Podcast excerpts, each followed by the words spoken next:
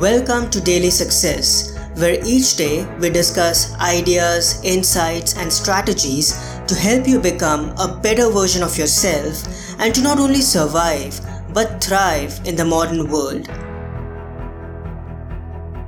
Imagine you're walking down a street at the local park and you see two homeless people sitting on the bench, each with a piece of paper in hand and a cap for money on the ground. One of them has an empty cup and a piece of paper stating, I am blind. Please donate. You move on and see another man with a cap full of money. You notice him holding a piece of paper with the following message. It's spring and it's beautiful, but I'm blind.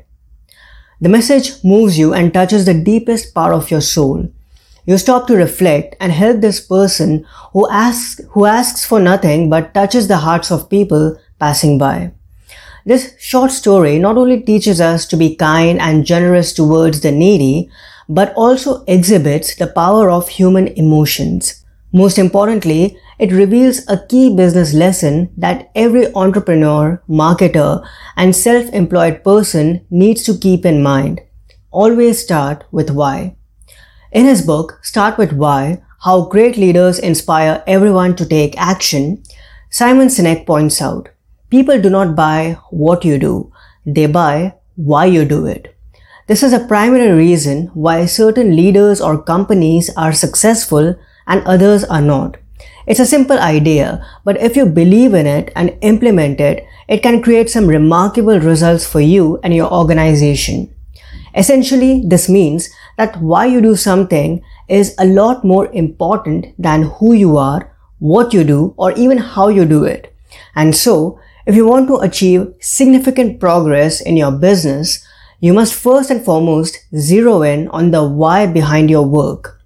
Only your why can inspire people to follow you, support your cause, and or buy your products.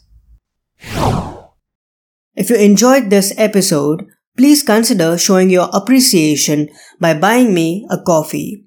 Just go to buymeacoffee.com forward slash Parth Sahani. Again, it's buymeacoffee.com forward slash Parth Sahani. Thanks so much, and I'll talk to you soon. Until next time, enjoy, stay calm, and keep moving forward.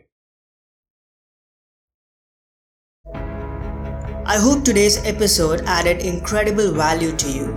For more helpful resources on personal development, philosophy, and holistic success, come visit my website parthsahani.com. I wish you an amazing day.